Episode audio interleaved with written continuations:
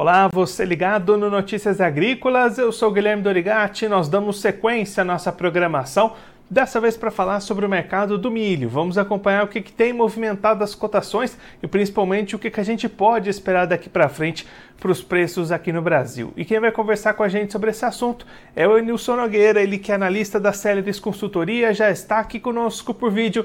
Então seja muito bem-vindo, Enilson, é sempre um prazer tê-lo aqui no Notícias Agrícolas. Boa tarde, Guilherme. Boa tarde a todos que nos escutam. Enilson, a gente teve atualizações importantes de números do USDA nessa semana, trazendo aí perspectivas para aumento da safra norte-americana de milho nessa próxima temporada. Como é que isso pode refletir no mercado aqui no Brasil para aquele produtor que está plantando a sua safrinha nesse momento? Guilherme, não dá para dizer que a estimativa veio no contrapé do mercado, porque de fato o mercado esperava algum crescimento de área Talvez esse 1 milhão de hectares a mais, que é o que o Fórum trouxe ontem, seja um número muito alto. Mas ainda assim, o mercado espera um crescimento de área de milho para 2023 2024 nos Estados Unidos. Essa expectativa de crescimento de área, se tudo ocorrer dentro de uma normalidade, no fim do primeiro semestre, começo do próximo, do próximo semestre, do segundo semestre de 2023, a gente deve ter uma, uma safra relativamente grande nos Estados Unidos, algo em torno de 400 milhões de toneladas, o que poderia indicar para preços mais pressionados de milho, especialmente no segundo semestre. E por que, que isso é importante para o produtor brasileiro? A gente deve lembrar que o Brasil tem algo em torno de 30% a 35% da área de inverno já plantada, recuperou, de certa forma, os atrasos que tiveram entre o final de, de janeiro, começo de fevereiro. É, e, e, é justamente o período, esse período desse segundo semestre, início do segundo semestre, que o produtor vai comercializar, deve comercializar parte desse milho inverno. Então, certamente, é, é, a gente vê agora, com as intenções do mercado norte-americano de crescimento de, de área, provavelmente de produção, algum viés de neutralidade abaixista para os preços de milho no segundo semestre de 2023. Então, é, é, é, é um momento, é um ponto importante para aqueles produtores que venderam pouco é, da sua safra de inverno, que provavelmente no segundo semestre, se nada acontecer de estranho com produtividades aqui no Brasil e nos Estados Unidos, podem vir preços pressionados para o milho aqui no Brasil. Então, Início, esse produtor aqui no Brasil, de repente, pode ser um bom momento para ele começar a olhar oportunidades de mercado antes desse segundo semestre, ainda nesse começo de ano. É, é, é sempre uma questão, de certa forma, conservadora, o produtor encaminhando vendas ao longo do tempo. É, eu diria que o melhor momento já passou. Se a gente for acompanhar é, talvez no final do ano passado, comecinho desse ano, a gente teria preços melhores. Mas ainda assim, quando a gente olha para uma realidade de Mato Grosso, para junho, até mesmo julho de 2023, a gente vê preços ali na casa dos 65, 60 reais por saca, 70 reais por saca, uma média estadual, que pode ser considerado como um preço ainda rentável.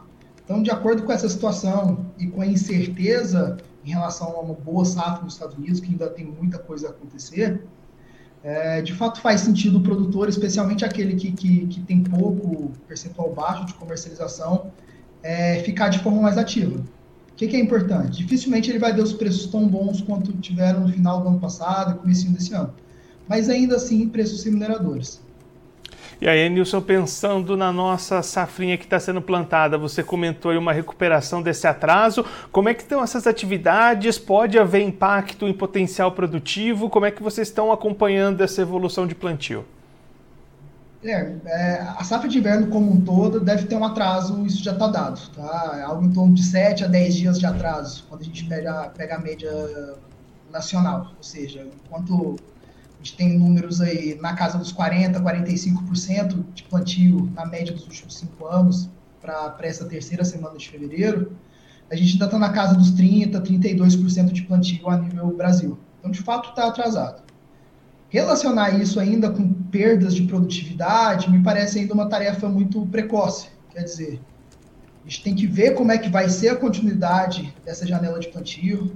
A gente tem mais uma, duas semanas é, em fevereiro, mais uma em março, porque eventualmente tem algum risco, mas ainda assim é possível, dependendo da localidade, é, de, de, ter um plantio sem, sem grandes problemas, para de fato a gente falar se, se vai ter problemas de produtividade. Ainda a gente vê um cenário dentro da normalidade. Quer dizer, tem atraso, mas ainda não dá para falar que esse atraso vai provocar perdas de produtividade. Hoje o nosso número dentro da Celeris é de 102 milhões de toneladas para a safra de inverno de 2022-2023, que é um número alto, mas quando a gente pega o próprio crescimento diário que a gente deve esperar no último ciclo para esse, quase um milhão de hectares, mais uma produtividade dentro da normal, dentro de uma, de uma metodologia dos últimos 15 anos, uma tendência dos últimos 15 anos, é, se nada ocorrer fora do normal, a gente teria uma safra, uma, uma safra bem grande, né, na casa dos 100 milhões de toneladas, somente para a safra de inverno. E aí, Nilson, a gente está falando né, de 102 milhões de toneladas aqui no Brasil, uma safra americana robusta também, como a gente já comentou. Aquele problema que a gente vinha acompanhando de um déficit na oferta mundial pode começar a diminuir diante dessas boas projeções de produção? Guilherme, certamente. Ah, se a gente não tiver problemas de produtividade nem no hemisfério norte, aí considerando outros países como Ucrânia, China, alguns outros países europeus, e confirmar essa produtividade, ou essa produção aqui no Brasil, certamente a, a, aquele déficit que a gente vem acumulando nos últimos três, quatro anos de demanda maior que a oferta se inverte. E aí, naturalmente, isso é um, um, um fundamento negativo para os preços. Quer dizer, você tem mais oferta do que demanda nesse cenário, a gente pode até ter uma pressão nos preços internacionais. E por que, que eu falo isso? É, talvez essa seja a grande má notícia, né? A dificuldade de, que a gente tem visto nos últimos é, meses, provavelmente deve se estender para o restante de 2023, de preços internacionais de milho crescer. Quer dizer, estão estáveis, eventualmente caem, eventualmente recuperam, mas nada que anime muito. Essa é a má notícia. Qual é a boa notícia? É, certamente no segundo semestre de 2023, o Brasil deve continuar com volume de embarques bem relevantes estima aí que esse ciclo possa ter mais de 50 milhões de toneladas de exportação até fevereiro do próximo ano, é, fundamentado tanto nos mercados tradicionais brasileiros e também na, na, na, presença da China, mais recentemente como um comprador desse milho. Então, do ponto de vista internacional, dificilmente a gente vai ter preços muito animadores ou um, um avanço, um crescimento dos preços internacionais, mas do ponto de vista interno, essa exportação tende a, a sustentar um pouco os prêmios e dar alguma liquidez e preços firmes no mercado nacional, o que é uma boa notícia. E aí, Enilson, diante desse cenário que você comentou, nessa inversão de lógica no mercado internacional, esse maior abastecimento, pode de alguma forma interromper esses crescimentos de área que a gente vem acompanhando nos últimos anos no Brasil? Ou o produtor brasileiro ainda deve continuar investindo e aumentando essa área de milho daqui para frente? Guilherme, eu não diria que deva cair, mas desacelerar provavelmente. Né? O produtor é, como agente racional, ele segue margens. A partir do momento que as margens começam a diminuir, ele tem menor incentivo a expandir a área. Agora, o importante, especialmente no milho inverno, é que hoje o milho, a, o sistema milho mais soja, consegue fazer um sistema de produção, uma dobradinha muito interessante. Ela entrega benefício agronômico, técnico da própria lavoura, inclusive para a lavoura de soja, entrega benefícios econômicos é, ao gerar duas fontes de renda, otimiza o uso de terras, otimiza o uso de outros ativos como os maquinários. Então, a presença do milho, especialmente no milho inverno, é uma, é uma tese estrutural na agricultura brasileira. O produtor deve continuar expandindo.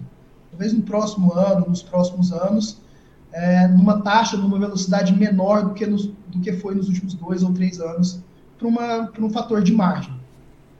E Nilson, para a gente encerrar, é, esse cenário para o produtor brasileiro, pensando aí, a gente destacou nessa né, tendência de grandes ofertas, de grandes colheitas, mas é sempre importante a gente ressaltar né, que isso é uma previsão baseada no que a gente tem nesse momento, mas que problemas podem acontecer aí no meio do caminho e mudar esse cenário todo, né? Exato, Guilherme. É, a gente sabe que a segunda safra no Brasil é uma safra muito volátil se por acaso corta chuva no decorrer de abril, corta chuva até antes, eventualmente em outro momento, não é isso que está sendo esperado, mas pode acontecer. Então, acho que agora, por mais que, que do ponto de vista é, de mercado, o produtor possa seguir algumas vendas, o trabalho dos próximos 15, 20, 30 dias aí deve ser de fato em conseguir botar sua lavoura de pé, torcer por tempo firme e botar sua lavoura de pé para aí sim, de fato, ele ter boas produtividades e a partir dessas boas produtividades é, perceber ou correr atrás de bons momentos de comercialização desse milho. Especialmente o produtor brasileiro, reforço isso, é, no curtíssimo prazo é de fato terminar a lavoura, que é o que ele faz muito bem, para no segundo momento garantir produtividades e encontrar boas condições de comercialização. Enilson, muito obrigado pela sua participação, por ajudar a gente a entender um pouco melhor esse cenário do mercado do milho aqui no Brasil. Se você quiser deixar mais algum recado ou destacar mais algum ponto que você acha importante para quem está acompanhando a gente, pode ficar à vontade. É, mas acho que, que, que, esse é o grande resumo, né? 2022, 2023, diferente do ano passado, tende a ser um ano de, é, de recomposição de oferta e de estoques. E, como tal, deve pressionar preços. Então, o produtor deve ficar bastante atento, como disse, a garantir boas produtividades, a ter o produto é, para essa safra de inverno e também ficar de olho nas janelas de comercialização, visto esses fundamentos não tão animadores quanto foi nos últimos anos. Enilson, mais uma vez, muito obrigado. A gente deixa aqui o convite para você voltar mais vezes, sempre contribuir conosco e com todos os produtores do Brasil. Um abraço, até a próxima. Obrigado, abraço. Esse, o Enilson Nogueira, ele que é analista da série de Consultoria, conversou com a gente para mostrar um pouquinho o que, que, tem influenciado o mercado do milho neste momento, mas principalmente o que, que a gente pode esperar para esse restante de ano.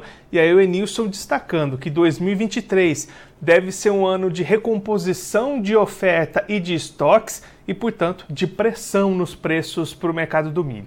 E aí o Enilson elencando alguns fatores que corroboram essa perspectiva. Entre elas, a perspectiva de aumento de plantio e também de produção na safra dos Estados Unidos. Esses números foram divulgados na última quinta-feira pelo Outlook Forum do USDA, trazendo essas perspectivas para a próxima temporada norte-americana e também uma perspectiva de boa produção para a segunda safra brasileira. Os números da Celeris Consultoria ainda apontam para mais de 102 milhões de toneladas produzidas de milho nessa segunda safra. E aí o Enilson até destacando que existe atraso no plantio, neste momento cerca de 7 a 10 dias de atraso, o que não é suficiente para já impactar em perspectivas de potencial produtivo, mas é claro que se essa situação for se alongando, esses números podem ser revisados e aí esse cenário pode ser alterado de alguma maneira. De qualquer forma, neste momento, são essas as perspectivas: um aumento na oferta mundial, uma recomposição de estoques, um equilíbrio melhor entre oferta e demanda, diferente do que a gente vinha acompanhando ah, nos últimos anos, onde a demanda tem sido maior que a oferta para o milho internacional. Então, diante de tudo isso, tendência de preços pressionados no segundo semestre.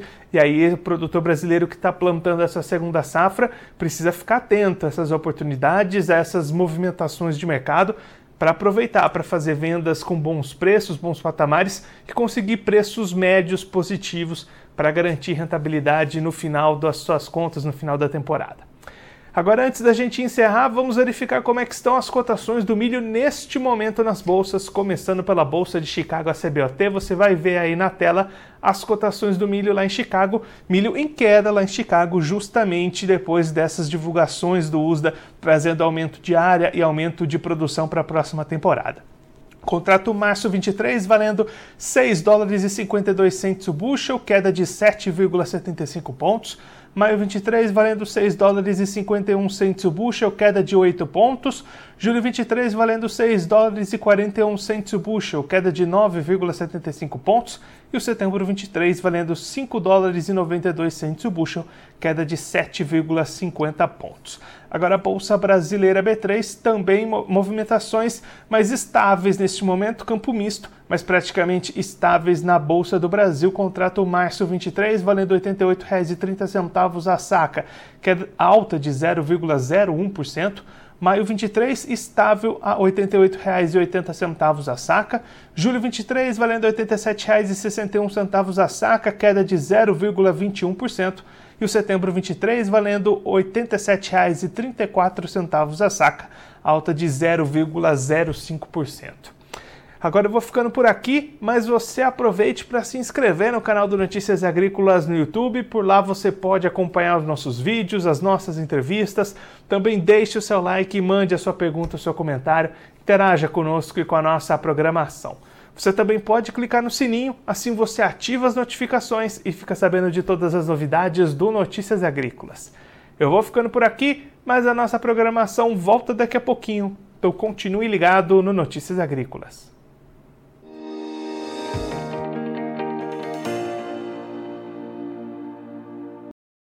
Participe das nossas mídias sociais no Facebook Notícias Agrícolas, no Instagram, arroba Notícias Agrícolas e em nosso Twitter, arroba Noteagri. E para assistir todos os vídeos, se inscreva no YouTube, na Twitch, no Notícias Agrícolas Oficial.